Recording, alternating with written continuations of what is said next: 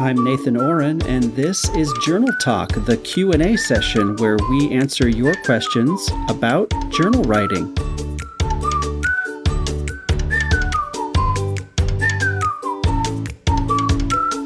Well, welcome back to another episode of Journal Talk Q&A. I'm so glad to be here, and I'm joined with my new friend Janet what, uh, what, what, uh, Wizawaki.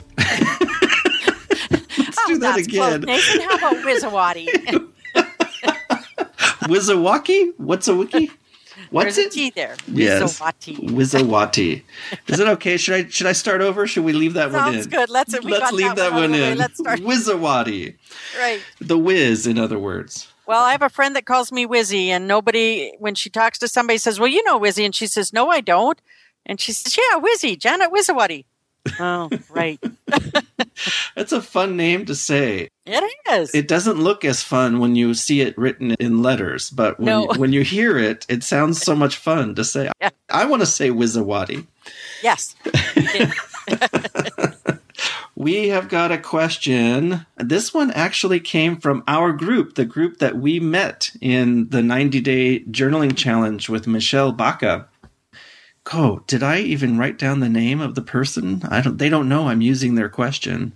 Who was it? Do you remember who asked this? I'm gonna have to go back through the archives. No, Time of day. Let's see if we find it quickly.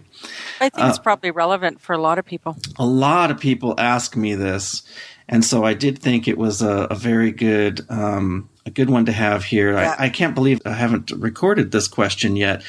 Um, but the question is, I think it was Constance who may have, have asked this, but the question is, what time of day is the most ideal time to be doing your journal writing? What time of day is the best? And I can appreciate this question. I think, you know, for somebody especially who's going to be on a 90 day challenge, uh, somebody who might be doing a journal writing routine for themselves uh, for the first time and they're just trying to it's almost like give me the cheats you know tell me the tips Yeah. how can i get the most out of this knowing that i'm coming into it kind of freshly and I want to get the most out of my time investment here and my effort. Just tell me, you know, is it better to start at the beginning of the day where you are fresh and the mind is sort of uh, supple and open, maybe still coming out of that dream state a little bit?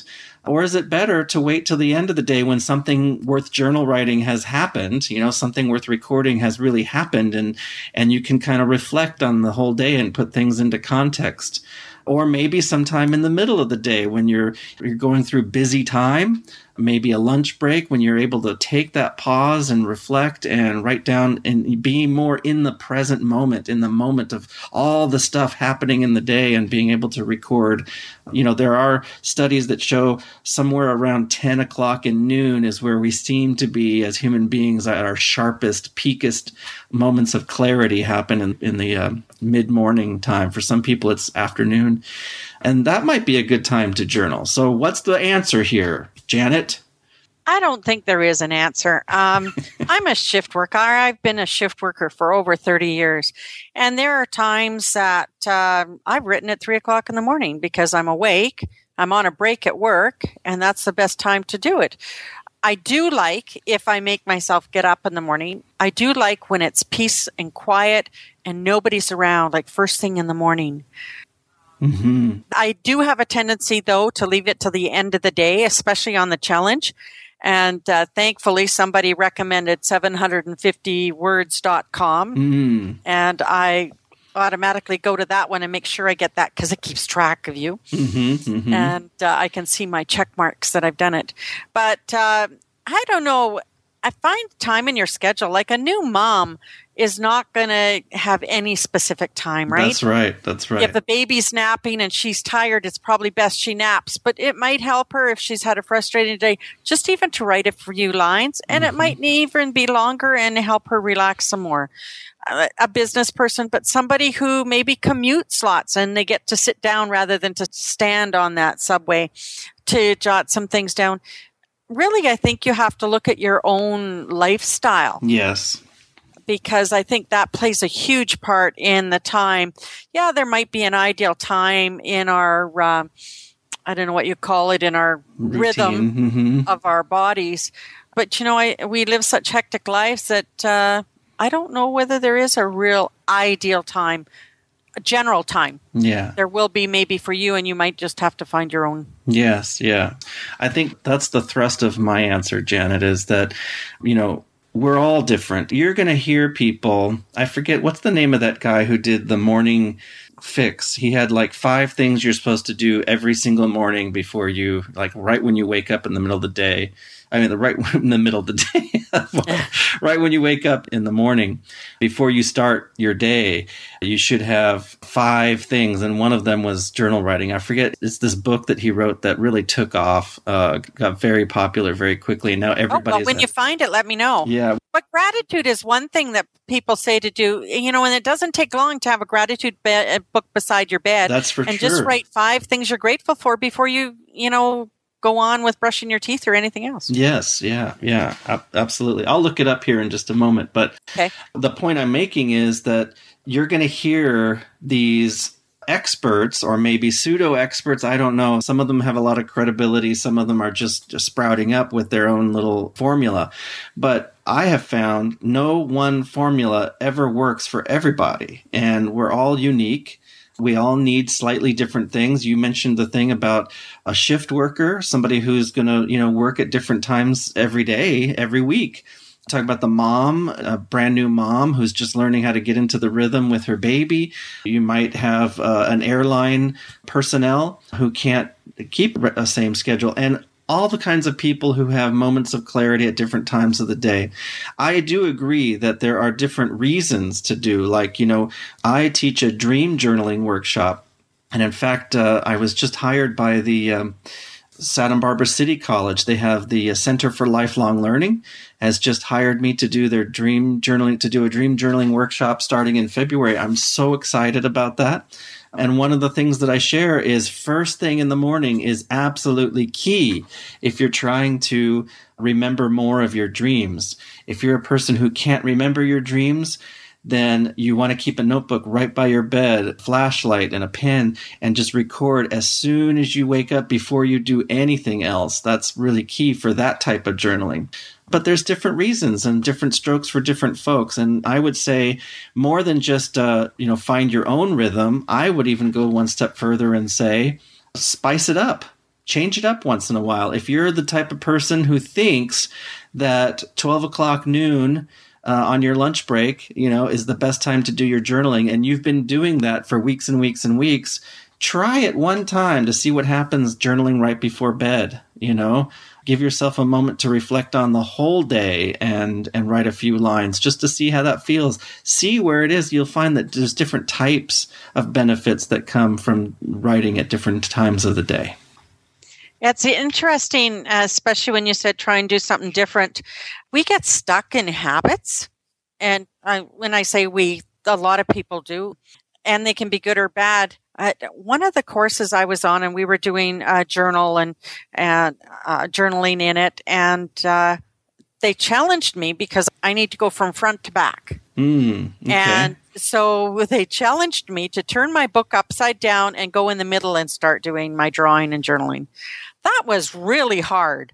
So, but I did it. And sometimes when we step outside of that box, so if somebody journals, like you, you were saying, and at noon every day, try a different time of the day Mhm. because you might get a different result. sure. Yeah, you might surprise yourself. Yeah. Yeah. So, Constance and all others out there who are wanting to jump in and find that ideal time, start with what you think is the ideal time for you. And, you know, if you really are somebody who's just starting out and you want to know what are some of the tips and shortcuts, the biggest thing I can say is just make an appointment with yourself because so many people especially New Year's resolution uh, folks, you know, they get into the start of the year and they say, I'm going to do a journal entry every day. And it, it's a theoretical concept, you know, they're going to make a journal entry every single day. It's like a theory. And when it comes to practice, you know, today is not much different than yesterday, and yesterday is not a whole lot of difference between the day before that. And day after day after day, things continue pretty much as they've been going. We all kind of get in our routines and making time for journal writing doesn't just pop up you know like the journal doesn't come and grab you by the coat and ask you to sit down and do it. You really have to sort of make an appointment with yourself. So pick a time any time that works for you and uh, stick to it for 10, 20, 30 minutes, whatever you can give to it, even if it's just five minutes, and just make that your routine. Just get into the practice of finding a time, any time, and not worry so much about which time of day until you've sort of got your bearings. That's my advice. Yeah, and I would just add to that that don't make it a have to.